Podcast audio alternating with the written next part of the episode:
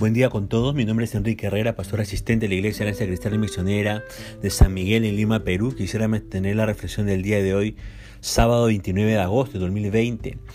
Vamos a leer un solo versículo que se encuentra en Juan capítulo 20, verso 19. Voy a, a leer la versión NTV. Dice, ese domingo al atardecer los discípulos estaban reunidos con las puertas bien cerradas porque tenían miedo de los líderes judíos. De pronto, Jesús estaba de pie en medio de ellos. La paz sea con ustedes. Déjenme decirle que el miedo siempre le limita. No puede experimentar lo mejor de Dios para usted si está viviendo en miedo.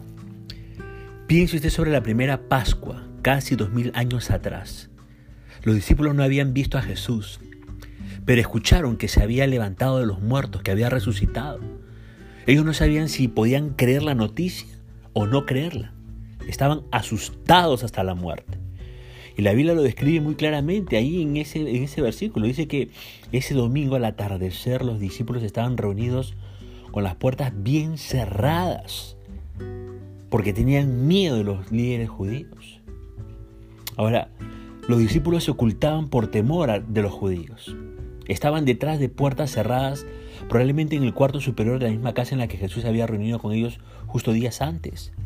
Estaban atemorizados y temerosos de las autoridades que habían expresado tanta iria y tanta un, sentido de venganza contra el Señor Jesucristo.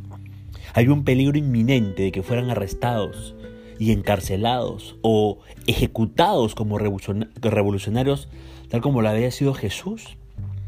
Note que ellos aseguraron las puertas porque tenían miedo.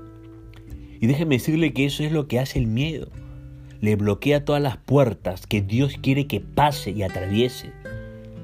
Tal vez usted tiene en estos momentos su corazón roto y se está diciendo a sí mismo que nunca permitirá a nadie acercarse a usted de nuevo. Tal vez usted tomó un riesgo, un trabajo y lo arruinó. Y ahora está pensando que nunca querrá intentar una nueva carrera de nuevo. Tal vez usted ha sido herido por alguien de la iglesia y sacó a Dios de su vida a causa de ese incidente, infortunio, allí con ese, con ese creyente, con esa creyente en esa iglesia. Sepa que no puede protegerse del dolor. No podemos protegernos del dolor. Y con respeto le digo que es tonto siquiera intentar protegernos del dolor. ¿Por qué le digo esto?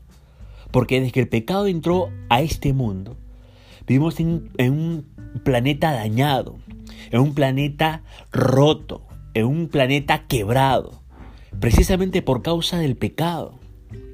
Le cuento algo, y el amigo de un pastor tuvo todas las razones para tener miedo cuando descubrió o le informaron que él tenía un cáncer de cerebro inoperable. Pero en lugar de temer, el amigo de este pastor consistentemente eligió la fe. Siempre le preguntan cómo ha tratado con el temor desde el diagnóstico. Y su respuesta me encanta. Él menciona seis recursos específicos que le han ayudado y que también le pueden ayudar a usted y a mí cuando por allí nos toque enfrentar alguna situación que pretenda llenarnos de temor y de miedo. Primer recurso que echó mano este creyente, la presencia de Dios. El amigo de este pastor, que estaba pasando esta situación complicada, conocía a Dios como un amigo personal. Conocía a Dios de manera personal y cercana. Y no como una deidad distante que está kilómetros, años luz de distancia. No, lo conocía de manera cercana, personal. Y él tenía presente este verso de la Biblia, Isaías 43, 2. Cuando pases por aguas profundas, yo estaré contigo. Cuando pases por ríos de dificultad, no te, no te ahogarás. Cuando pases por el fuego de la opresión, no te quemarás. Las llamas no te consumirán. Él vivía consciente de la presencia de Dios como lo hacía el profeta Elías ahí en 1 Reyes 17.1. Este siervo de Dios tenía siempre la conciencia de Dios en, toda, en todo su mover allá en el pueblo de Israel.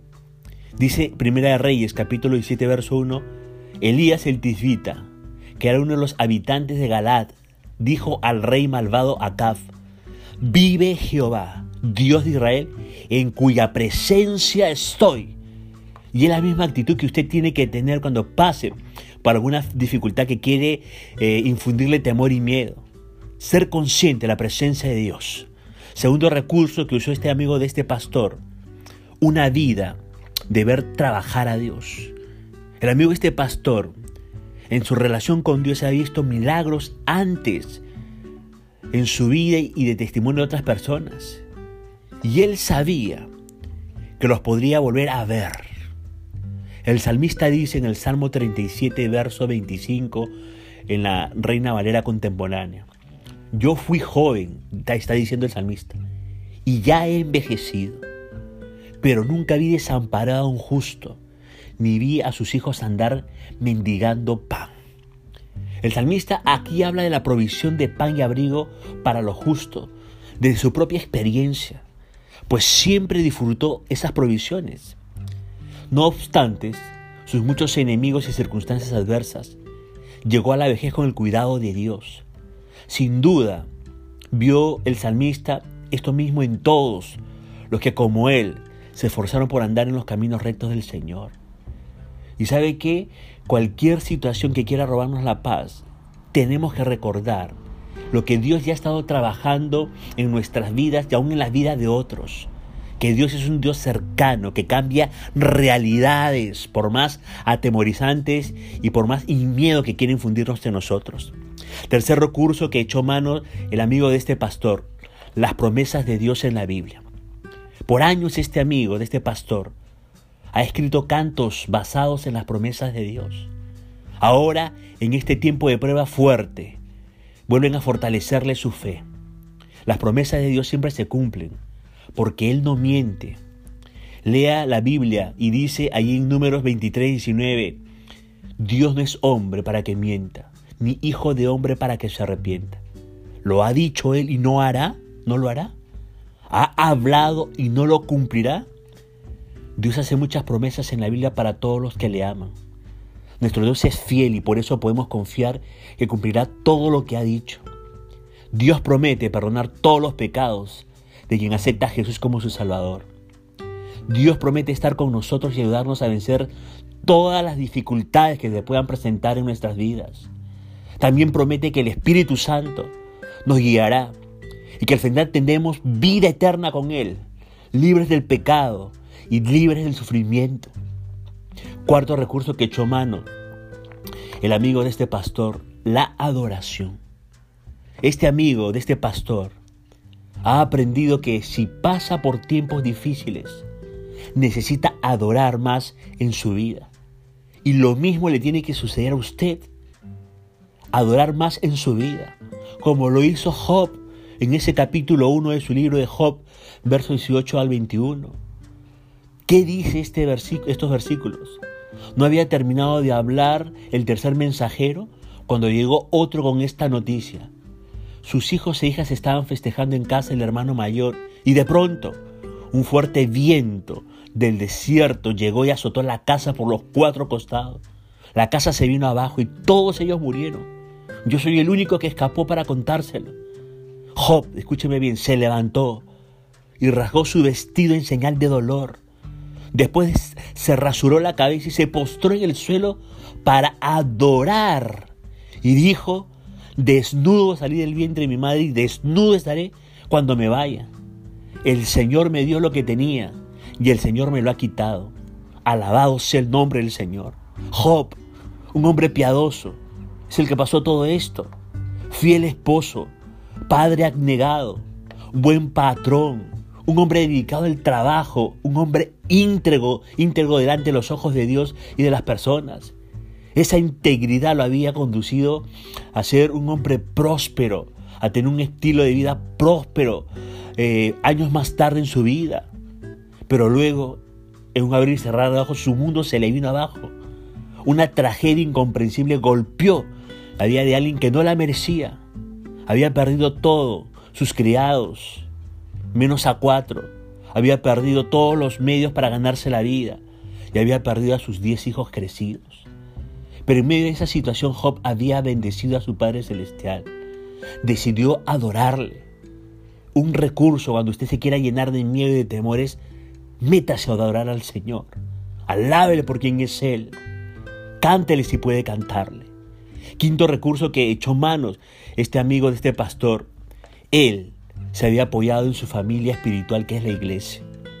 La Biblia dice en Eclesiastés capítulo 4, verso 9 al 12, es mejor ser dos que uno, porque ambos pueden ayudarse mutuamente a lograr el éxito. Si uno cae, el otro puede darle la mano y ayudarle. Pero el que cae está solo, ese sí que está en problemas.